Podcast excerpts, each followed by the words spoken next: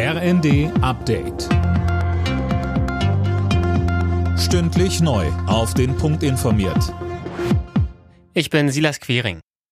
Bei Eurowings streiken die Piloten. Seit Mitternacht läuft ein dreitägiger Ausstand. Allein heute sollen nur etwa 230 von 400 geplanten Flügen stattfinden. Auch morgen und übermorgen dürfte jeder zweite Flug gecancelt werden. Mehr von Daniel Bornberg. Anders als bei anderen Streiks geht's diesmal nicht ums Geld. Die Gewerkschaft Cockpit hat zu dem Streik aufgerufen, um bessere Arbeitsbedingungen durchzusetzen. Heißt konkret kürzere Einsätze und längere Ruhezeiten für die Piloten.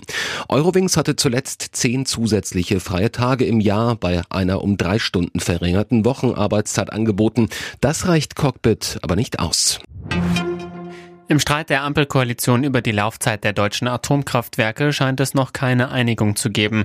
Kanzler Scholz, Wirtschaftsminister Habeck und Finanzminister Lindner wollen sich heute erneut treffen, um eine gemeinsame Lösung zu finden.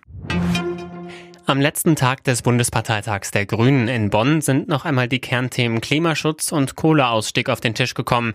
Und mit knapper Mehrheit und Zähneknirschen haben die Delegierten dem umstrittenen Kohledeal mit RWE zugestimmt. Imme Kasten. Damit stellten sich die Delegierten erneut hinter die Parteiführung und gegen den Antrag der grünen Jugend. Der Deal sieht einen vorgezogenen Kohleausstieg 2030 vor. Im Gegenzug kann das Dorf Lützerath in NRW für den Tagebau abgerissen werden. Für viele Grüne eine bittere Pille. An den ersten beiden Tagen hatten die Delegierten bereits unter anderem für weitere Waffenlieferungen in die Ukraine und einen befristeten AKW-Weiterbetrieb gestimmt.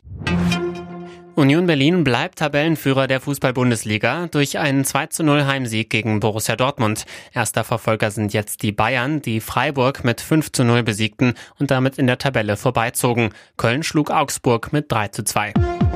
Alle Nachrichten auf rnd.de